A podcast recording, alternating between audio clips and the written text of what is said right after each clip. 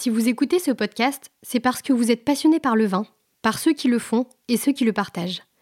Un peu comme Ideal Wine finalement. Ideal Wine, notre PME française est devenue le site de référence des amateurs pour l'achat, la revente et la cotation de grands vins. Et nous en sommes très fiers. Car notre équipe de passionnés s'attache depuis 2000 à rendre accessible aux amateurs ce que le vignoble offre de meilleur. Deux types de ventes sont proposés sur notre site.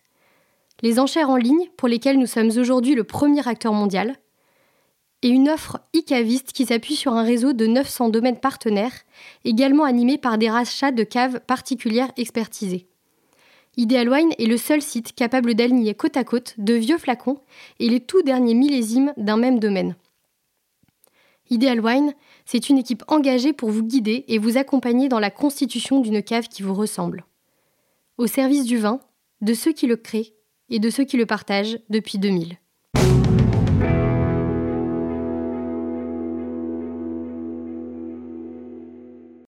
J'ai ce souvenir d'équilibre entre le fruit. Euh, j'avais l'impression, enfin, j'avais ce côté euh, à la fois euh, cette complexité et on, percevait l'évolution, mais il était en même temps tellement prêt à boire. Les tanins étaient tellement veloutés. Enfin, c'était vraiment, c'était divin.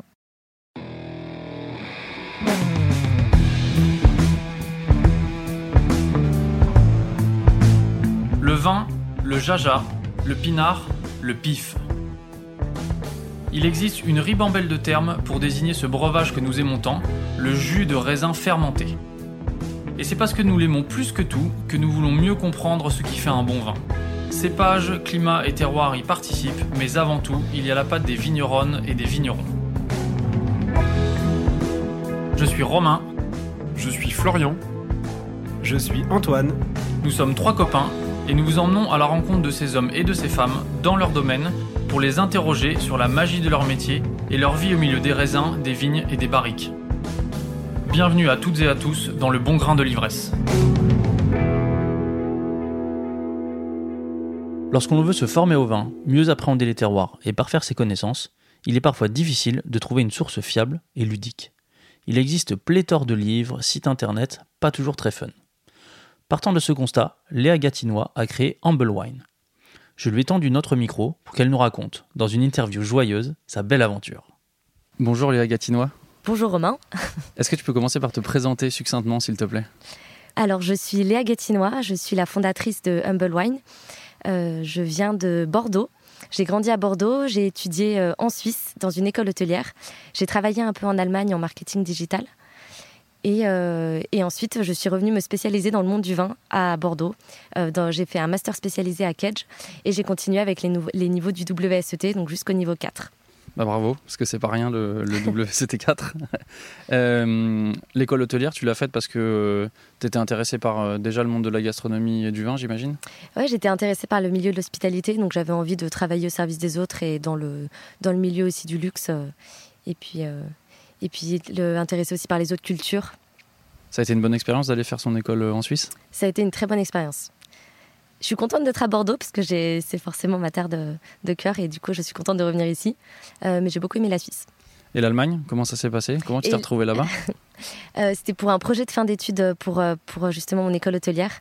on a été, après, plusieurs étudiants ont été, ont été employés là-bas. Donc je suis restée là-bas deux ans en tant que responsable marketing digital. Pour une boîte dans le vin déjà ou pas? Euh, Non, pour euh, une chaîne de restauration euh, métro. Et, je, et du coup, je m'occupais d'un accélérateur de start-up aussi en parallèle de projets digitaux. Ok, donc on est ici en plus aujourd'hui à l'incubateur Bernard Magret, donc c'est le genre de structure que tu connais un petit peu, C'est ça, c'est dans le thème. J'ai baigné un petit peu dedans, exactement. T'étais où en Allemagne exactement? J'étais à Düsseldorf et un peu à Berlin. Ah, pas mal. Ouais, très sympa. donc ensuite tu reviens à Bordeaux euh, et Kedge, tu as fait le master euh, spécialisé euh, vin et spiritueux, c'est ça? Oui, exactement. Et en fait, c'est important de préciser que ce déclic que j'ai eu pour le vin, je l'ai eu en Allemagne. contrairement à ce qu'on pourrait penser, parce que je viens de Bordeaux, j'ai découvert le Riesling en Moselle et ça m'a, ça a été un coup de cœur. Et donc j'ai commencé à m'intéresser à la culture du vin là-bas. et en fait, au bout de six mois, je me suis dit c'est ça que j'ai envie de faire, j'ai envie de me spécialiser.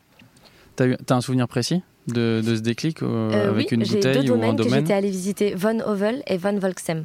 Ah, Von Volksem, ouais. Ouais, Ça- voilà. ça- les deux. euh, et puis après, j'étais allée voir euh, Egon. Müller. J'étais allée taper à sa porte. Bon, il, il pre- il- enfin, on pouvait pas faire de visite, mais, mais du coup, c'était euh, de voir un peu cet environnement, de voir la qualité des vins, la diversité euh, qu'on pouvait produire. Et puis le Riesling, c'est un cépage que j'ai euh, j'ai tout de suite accroché.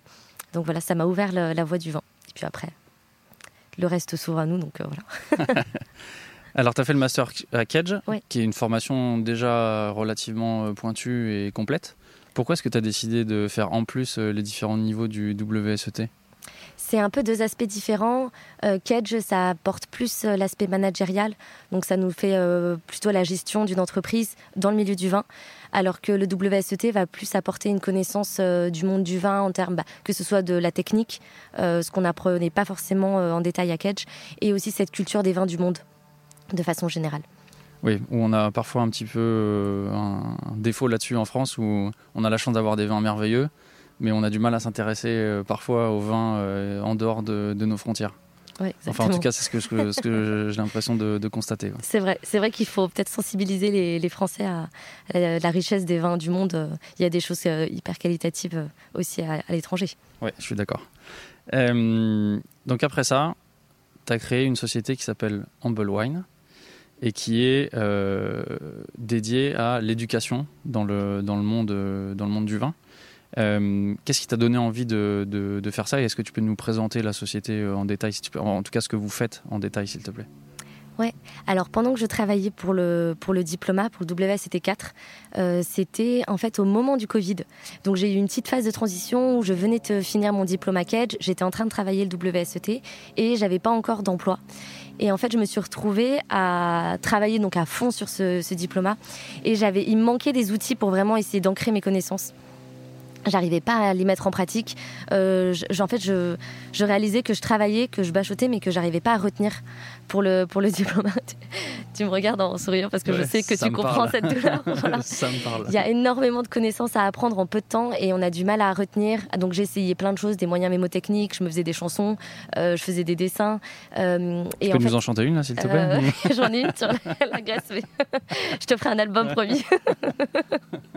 et, euh, et, et donc, finalement, petit à petit, il y a cette idée qui est venue de- d'essayer de, condenser le monde du vin à travers des outils euh, papier, parce que moi, c'était vraiment la façon dont avec laquelle je, je bossais le mieux. Et, euh, et voilà, donc le premier outil est sorti en 2020. Euh, C'était pour pratiquer les cartes du vin. Après, j'ai travaillé, donc je pensais à exactement ce que, ce que je voulais qu'on fasse avec Humble Wine. Et l'idée d'Humble Wine, c'est vraiment valoriser la culture du vin en la rendant plus fun, plus accessible. Donc en fait, on crée des supports éducatifs qui se veulent ludiques, très visuels. Euh, et vraiment, notre motto, c'est la pratique, la mise en application. Parce que c'est comme ça qu'on va retenir les connaissances. Donc aujourd'hui, qu'est-ce que vous avez euh, à disposition? Donc il y a les cartes? Tu avais démarré Exactement. euh, par, euh, par ça. Carte complétée et carte blanche aussi pour pouvoir euh, travailler et sa, sa- mémoire et ses connaissances d'une région, si je me trompe C'est pas. ça. Donc il y a plusieurs livres concernant les cartes. Il y en a juste sur la France, l'Italie et l'Espagne, si Mhm. on veut se concentrer sur un pays. C'est déjà pas mal, c'est déjà trois grands pays déjà énorme. c'est déjà énorme. Et je trouve que l'Italie, c'est peut-être même le plus costaud en termes de cépage, euh, en termes d'appellation. Euh, bon, après, c'est que je suis française et que je connais. Je pense que les étrangers diront peut-être que la France est, est impressionnante. Il y a quand même une diversité de cépages, euh, enfin une diversité d'appellations euh, qui est similaire à ce qu'on a en France, en Italie. Mm. Par contre, il y a une diversité de cépages qui est vraiment encore plus impressionnante que, que ce qu'on Et a en les France. ouais. synonymes aussi. Il y a beaucoup de synonymes de, de- du même cépage. euh. Ouais, tel Donc- cépage qui est dans le, dans le nord et dans le sud qui n'a pas le même nom. Exactement, Ouais, le Nebbiolo, il a quatre. Enfin bon, Ouais. voilà. Donc c'est tout un monde. Tu peux nous citer les quatre ou pas? Pas du tout, je vais sortir le livre. c'est aussi pour ça, c'est que comme j'oublie vite, les livres, c'est un bon moyen de, pour moi-même de, de m'en souvenir. Euh, donc on a France, Italie, Espagne pour les cartes des vins. Et ensuite, j'ai euh, tout condensé, euh, le monde entier, dans le monde. Donc le livre monde. Euh, et chaque livre se divise en fait en deux pôles. Il y a les versions complètes. euh, où on retrouve donc euh, de façon très succincte et très visuelle l'essentiel, euh, cépage, appellation, climat, sol, les couleurs des appellations aussi. Et ensuite, on propose toutes les versions vides pour que la personne puisse s'entraîner et retenir, parce que c'est vraiment comme ça qu'on va retenir. Alors j'ai une, une question très concrète là-dessus, sur comment tu construis tes livres, parce que moi, euh, en ce moment, je dois construire des cours euh, pour euh, des élèves de BTS, c'est moi qui, qui, qui enseigne, et j'ai parfois beaucoup de mal à trouver des bonnes sources d'informations, des sources d'informations euh, fiables Mm. et précises. Sur quoi tu te bases pour euh, construire tes cartes et pour avoir les, infos sur les couleurs, les rendements, les noms et ainsi de suite? Sur les appellations, enfin sur les données officielles de chaque appellation. je, Donc- je- Ouais, mais je, enfin, pardon, je vais préciser ma question. Je pensais plutôt surtout aux pays étrangers. Ah, bah Sur- pareil, il y a des données officielles pour chaque, euh, pour chaque pays. euh, on va avoir par exemple la Rioja à son, à son appellation et ils vont avoir des données. Il faut taper décret euh, et on essaie d'avoir. On, on Donc, arrive tu à vois, avoir dans les données. décrets d'appellation, c'est aussi ce que je fais, mais voilà. Exactement, c'est souvent pas très digeste. Ouais. c'est Et terrible. puis, euh, et puis, faut, faut réussir à traduire quoi. Et ouais, exactement, c'est ça. Bah, c'est notre, c'est notre boulot à nous de, de formateurs d'essayer de digérer ça. Donc, mais c'est vrai que euh, là, euh, le but, c'est qu'aussi on passe en digital et qu'on puisse euh, donner cette base de données qu'on a construite euh, accessible de façon aussi très visuelle et très ludique. Après, c'est forcément très très long, donc c'est toujours en construction, mais ça va arriver prochainement. Donc voilà. Très bien. Euh, et après, il y a aussi là, bah, essayer de croiser les informations parce que les domaines, eux, donnent beaucoup d'informations. Euh, les, enfin même euh, d'autres personnes sur les réseaux sociaux. Et donc, quand on se dit qu'on voit dix fois la même information, on peut se dire que c'est une information qui est quand même vérifiée. Euh, donc, on essaye de vérifier auprès d'experts euh, et plus les décrets. Euh, donc, il y a les cartes des vins. Ensuite, on a décidé d'étendre à d'autres aspects, la dégustation, donc à travers un carnet de dégustation où il y a les étapes de la dégustation qui sont résumées et après des fiches vides à compléter. Ensuite, on a un livre de quiz qui vient de sortir en mai, qui a été préfacé par Pascaline Lepelletier, euh, que tu connais. On Euh, connaît un peu par ici. Voilà, c'est ça, puisque vous avez enregistré euh, huit huit podcasts. Ouais, on a fait Ok. huit épisodes. euh, Enfin, on a découpé ça en huit épisodes. ouais. Tout à fait. D'accord, ok. Euh, et donc, euh, ce livre de quiz euh, contient donc 1000 QCM sur la vigne et le vin. On part de la viticulture euh, jusqu'à la production et ensuite on voit l'ensemble des vins du monde à travers 1000 quiz. Donc, on se dit que si on répond aux 1000 quiz, aux 1000 quiz euh, on est quand même euh, costaud. Euh, toutes les réponses sont fournies. J'ai même donné des détails additionnels euh, pour donner plus d'informations et être sûr que la personne comprenne la réponse du quiz. C'était rigolo à faire ça? C'était génial. non, mais ça- ça m'a fait des, des bons rappels parce que j'avais déjà terminé le diplôme et qu'en fait on oublie vite. Donc euh, c'était chouette de pouvoir revoir un peu. Après, c'est vrai que. Non, c'est même. En fait, c'était même drôle parce que sur chaque réponse, il fallait trouver. Donc il y avait la bonne réponse, ça, ça allait. Et il fallait trouver des réponses qui soient qui soient plausibles, mais assez, mais qu'on soit sûr que ce soit pas ça non plus, qu'il n'y ait pas d'ambiguïté. D'accord, Euh, c'est un QCM. C'est vraiment un questionnaire QCM, ouais, multiple, ça. ça, t'as vraiment, euh, trois options possibles et, euh, et puis tu, tu, tu coches. euh. donc voilà. Et donc ça c'était un peu rigolo à faire quand même. Euh, et ensuite, j'ai aussi des affiches euh, en grand format. Pour euh, là, c'est plus dans un, c'est plus éducatif en tant que support pour des formateurs, par exemple, qui résument les, cépages, les appellations. On a fait toutes les régions emblématiques du monde Argentine, Chili, Australie, enfin toutes les régions françaises aussi. On a fait aussi, on a testé des, des box de dégustation à l'aveugle. Après, je m'aperçois que c'est un métier différent, euh, celui de la vente de, donc la formation à travers des livres et la vente de vin en ligne. Et je vais m'en écarter un petit peu de la vente de box euh, en ligne parce que c'est vrai que c'est, c'est, il faut être spécialisé la concurrence est, rude. Et voilà. Alors, c'est une, euh, c'est une aventure qui a démarré modestement, mais qui t'a amené, donc, comme tu l'as dit déjà, à avoir ton livre euh, préfacé par euh, Pascaline Lepelletier. Donc, je te félicite déjà pour ça, Ah, c'est pas, c'est pas rien. Merci, à elle. euh, si un jour elle tombe sur le podcast. Et ça nous amène aussi euh, là où on réalise l'interview aujourd'hui. Donc, on est dans un château à Léognan qui s'appelle le Sartre et qui a été, euh, dans lequel a été monté l'incubateur Bernard Magret. Est-ce que tu peux nous expliquer ce que c'est cet incubateur et comment est-ce que comment est-ce que tu as atterri ici? Oui, alors Bernard Magret a, a créé cet incubateur euh, il y a deux ans pour, euh, pour accompagner les startups dans le monde du vin, euh, françaises et étrangères. Et donc c'est un, un lieu qui est fourni dans lequel on peut venir travailler. Il y a une expertise, euh, donc il y a, il y a des, entretiens avec des experts, euh, un réseau aussi. Euh, donc ça nous donne vraiment accès à, à bah, un soutien et aussi à des conseils pour développer euh, notre, notre tru- structure. Euh, ils ont un programme renforcé qui est en partenariat avec Unitech, euh, le, un autre incubateur, euh, enfin un- du coup une entreprise spécialisée euh, dans, dans l'incubation, l'accompagnement des startups de la région euh, Nouvelle-Aquitaine. Et donc nous on a intégré ce programme renforcé où il y a 10 startups par an. Ça nous a permis aussi de bénéficier des, des- conseils de, Unitech qui pour le coup sont vraiment spécialisés aussi dans, dans le développement de- des entreprises.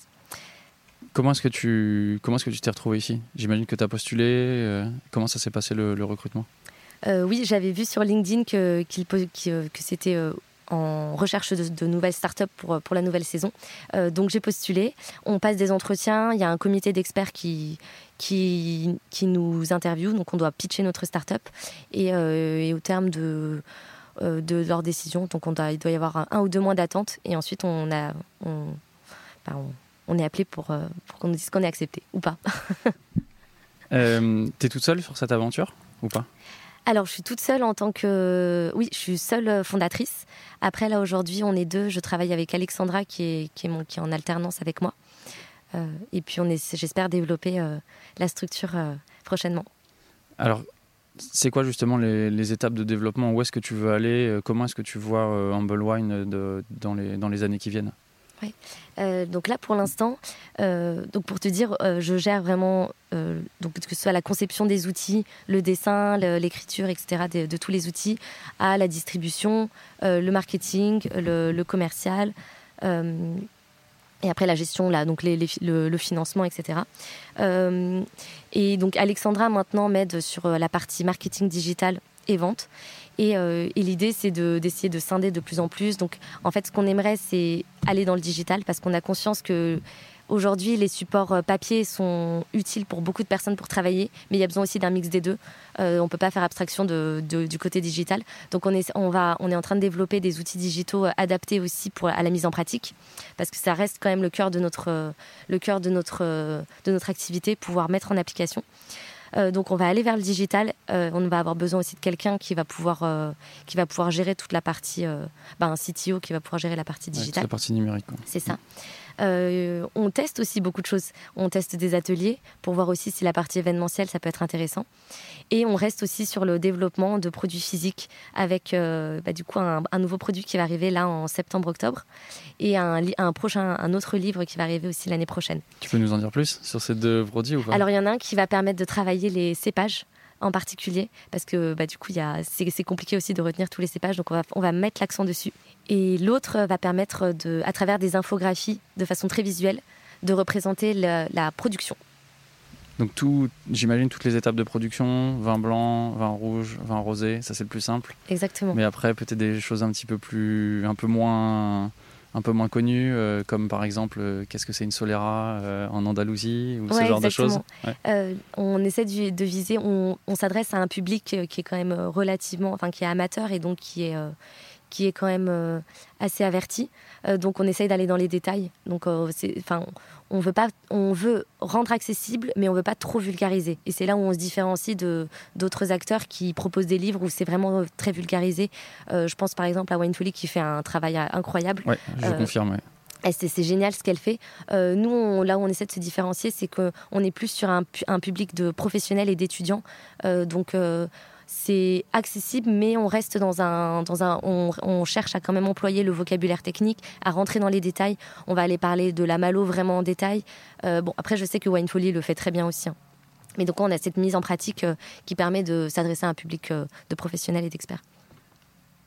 Là, tu vas directement dans, dans la formation au vin. Est-ce que tu t'imagines dans, dans, les années qui viennent avoir ton centre de formation, avoir des élèves, euh, dispenser des cours ou avoir des, professeurs qui, dispensent des cours. Et Humble Wine qui devient euh, une, euh, un centre de formation de référence dans le milieu du vin alors oui, on donne des formations euh, sur mesure, euh, vraiment euh, quand certaines entreprises nous demandent. donc ça nous arrive de d'aller, enfin de, faire ces types de cours. Après, pour l'instant, on est plus en soutien parce que c'est vraiment, enfin on est plus en soutien aux écoles. c'est ce que j'ai envie de donner, le, du coup soutenir les, les formateurs eux-mêmes. mais bon, ça me trotte dans la tête quand même. Donc peut-être qu'à long terme, on va intégrer aussi cette partie et accompagner des, étudiants, par exemple, qui font le, WSET pour essayer de, notamment le niveau 4 dont tu as, parlé, qui ont besoin d'un peu de soutien pour, euh, pour euh, améliorer leur, leur, travail et ainsi de suite. C'est aussi quelque chose qui pourrait t'intéresser euh, Type coaching, oui, ça. Avec, ouais, ça serait super ça, clairement. C'est qui tes clients aujourd'hui? C'est quoi la, typologie de, de personnes? Alors aujourd'hui, on s'adresse à des personnes qui, sont, dans, qui vont évoluer dans le milieu du vin, euh, donc étudiants ou en enfin, étudiants qui commencent leur carrière ou en reconversion. par exemple, des personnes en sommellerie ou dans le milieu de la distribution, négociants, ou alors même des œnologues qui ont envie de, pour la partie technique, ils vont être, plus, dans les détails, mais par contre, par exemple, pour la partie culture des, des vins du monde, donc vraiment toute personne qui touche le, milieu du vin. Et après, ça peut être des amateurs qui ont juste envie d'aller vraiment plus loin et qui aiment notre approche euh, de pratique, mise en pratique. Tu as fait l'Italie et l'Espagne là? T'as pas eu envie de faire l'Allemagne vu que c'est là-bas que tu as, craqué pour le vin? Si. En fait, le projet c'était euh, de faire euh, chaque pays au début. France, Italie, Espagne, ensuite Allemagne. Je m'étais dit peut-être après États-Unis. Et, et, je me suis rendu compte que, que l'Allemagne, ça reste enfin, il y a peut-être moins de régions, euh, il y avait peut-être moins de contenu euh, si on voulait en tout cas euh, condenser et que ça aurait peut-être pas fait assez. donc, je suis passée directement sur le monde. et après, l'idée, c'est de faire une, deuxième édition de cette version monde et de rajouter d'autres pays, d'autres acteurs qui sont en train d'émerger. tu penses à quel pays? Bah, Par exemple, l'Inde. Enfin, après, il y a, y a, du vin, le Brésil. Euh, j'ai pas mis non plus la Slovénie. Enfin, c'est en fait, il y a des acteurs emblématiques. La Géorgie, par exemple, là, c'est des acteurs qui sont déjà établis depuis très longtemps. Euh, mais il y a des nouveaux acteurs aussi. Euh. L'Uruguay, le Brésil, effectivement, en Amérique du Sud. Amérique du Sud. Euh, il y a peut-être les pays de l'Est en Europe aussi, euh, dans les Balkans, euh, et ce genre de choses. Quoi. Et puis le Japon, enfin il y a vraiment beaucoup de... Donc essayer de, de, faire de plus en plus complet. Après l'avantage du digital, c'est que ça va pouvoir être une mise... Enfin la mise à jour se fera aussi de façon plus, plus fluide euh, par rapport à l'impression. Donc peut-être que dans l'impression, on va rester dans une version un peu plus condensée, euh, euh, type au contenu qu'on apprend dans le diplôme. et dans le digital, là, ce sera beaucoup plus complet et on pourra scinder. Parce qu'après, on n'a pas envie de donner non plus des dictionnaires qui, sont, qui sont... Parce que là, le, la version monde est déjà costaud. pour apprendre les 200 pages, il faut, il faut y passer un petit peu de temps. Donc ça, le but, c'est pas de faire peur. On veut garder cette approche accessible et ludique. Ouais, il y a le côté ludique quand même. Qui... Enfin, on a les livres sous les yeux. Là, c'est vrai que ça, ça ça aide quand même euh, à rendre les choses euh, digestes et, agréables. Et je pense que c'est plus simple d'apprendre euh, dans, ces conditions-là. Exactement, c'est clair. Tu bois toujours des vins allemands? Je bois toujours des vins allemands. J'en ai ouvert un il y a le week-end dernier. C'était qu'est-ce que c'était? Est-ce que c'était bon? C'était un les œufs de Moselle aussi. du, du, coup, c'est du domaine Tony Jost. Et, et c'était très bon. Ah oui, j'adore. Justement, tu parles de pète les œufs. Est-ce que tu peux nous expliquer un petit peu plus euh, la classification allemande et ce que veut dire euh, ce mot euh, pour nos auditeurs et nos auditrices, s'il te plaît? Et oui, car c'est très simple. donc là, en, en Allemagne, en plus de cette notion de terroir qu'on a, ils font vraiment en fonction de la teneur en sucre des mous. Donc ça va donner des vins plus, il y aura de sucre résiduel, plus le vin sera considéré comme qualitatif. Donc on se retrouve avec des vins comme le Eiswein ou le Trockenbieren Auslese qui, qui sont eux très qualitatifs, euh, même plus qu'un cabinet qui lui a moins, avait moins de sucre euh, euh, dans, les mous. Donc on a en fait ça, c'est un gage de, soleil, d'exposition et donc de, des, raisins qui sont très concentrés, certains qui ont été touchés par la pourriture noble. donc le Spätlese c'est le deuxième niveau après cabinet. Donc on commence, enfin, on, commence à avoir du sucre résiduel, pas forcément toujours, euh, mais on sent déjà qu'il y a une, grande concentration euh, aromatique aussi. Euh. Est-ce que tu as un coup de cœur à partager avec nous? Allez, deux coups de cœur, 20, un à Bordeaux et un en dehors de Bordeaux récemment, s'il te plaît. Alors je te réponds tout de suite, j'ai mes, petites listes de coups de cœur et comme ça au moins je, Super. je, je, je sais ce que j'ai envie de mettre en avant. Alors, euh, le premier, je l'ai visité le mois dernier. Euh, c'est Château Fleur Cardinal à Saint-Émilion. Euh, je trouve qu'il y a une grande qualité des vins et il y a aussi une, il y a une réelle recherche aussi touristique. donc vraiment, si les auditeurs ou toi, tu as l'occasion d'aller visiter, je trouve que c'est très très sympa. Il y a un accueil aussi, enfin il y a une, cette vulgarisation du monde du vin, cette approche décomplexée et en même temps vraiment très qualitative. Donc ça, c'est Château Fleur Cardinal. Et, le deuxième, euh, Beaujolais, parce que c'est une région euh, que, que j'affectionne particulièrement, avec le Gamay, qui je trouve euh, pâtit, j'arrête pas de répéter à, chaque personne que je rencontre qui n'est pas forcément dans le monde du vin, que le Gamay ne doit pas être associé avec le Beaujolais nouveau forcément, qui a des, qui a des crus absolument magnifiques. donc voilà, et donc le domaine que j'aime beaucoup, c'est le domaine de la Grosse Pierre. C'est un domaine familial à visiter aussi. C'est charmant et les vins sont superbes. Ils sont dans le nord, dans les crus Fleury. Fleury? Ouais. Ok. Oui, c'est vrai que c'était important de le dire. Ouais, ouais. Euh, Est-ce que tu as une grosse émotion euh, à partager avec nous? Quelque chose qui, qui- une dégustation qui t'a vraiment marqué et dont tu te souviendras encore euh, très longtemps? Il y en a deux. Euh, je suis allée voir Opus One en Californie il y a deux mois. Et si je dis pas de bêtises, c'était le millésime 2018. Euh, coup de cœur. Enfin, j'ai vraiment, j'ai cette, euh, j'ai ce souvenir d'équilibre entre le fruit. euh, J'avais l'impression, enfin, j'avais ce côté euh, à la fois cette complexité et on, percevait l'évolution, mais il était en même temps tellement prêt à boire. Les tanins étaient tellement veloutés. Enfin, c'était vraiment, c'était divin. je me faisais, je me fais peu la réflexion et là, je pensais pas du tout à l'analyse. J'étais vraiment dans le plaisir en bouche. Et et Ça après, fait envie. La Ouais. manière dont on parle, ça fait Oui. envie. très envie. Et après, euh, j'ai dégusté aussi euh, avec Vincent Dovissa, euh, un, du coup à Chablis. Euh, et c'était le millésime 95. Euh, et pareil, j'en garde un souvenir. Ces notes mielées, euh, cette longueur en bouche, c'était. Enfin, là, j'en. J'en ai encore. Enfin, c'est vraiment deux profils rien à voir. Donc là, on parle du Cabernet Sauvignon de, de, de Californie, euh, de la Napa Valley et, euh, et du Chardonnay euh, de Chablis. Donc vraiment deux profils qui n'ont rien à voir, mais les, les deux m'ont subjugué. Mais les deux te font pétiller les yeux, ouais. Voilà, exactement.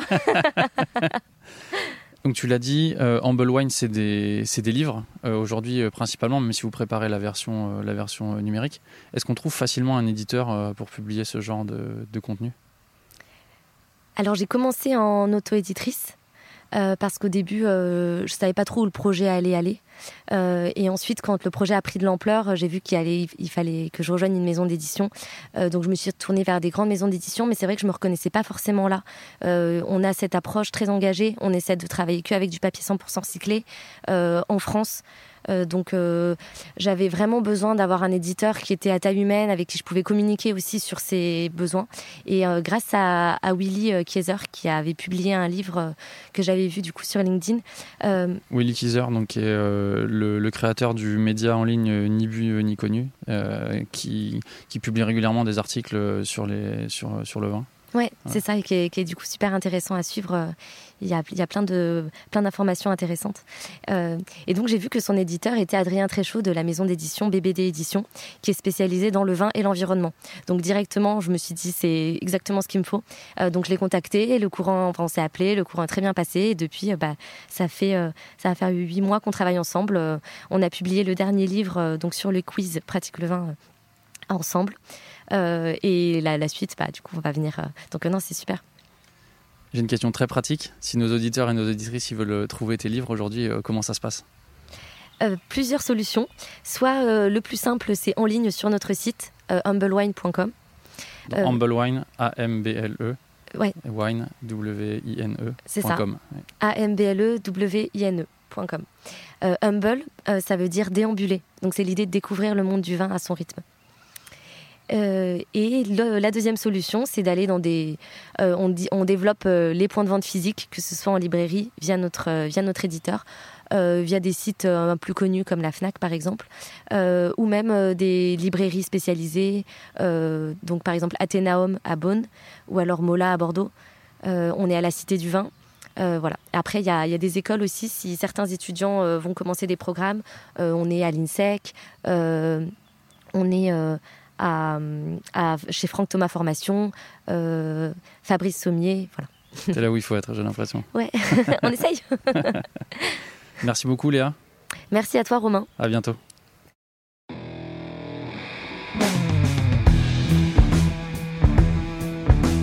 Chers auditeurs, chères auditrices, je sais que vous avez la passion du vin chevillée au corps.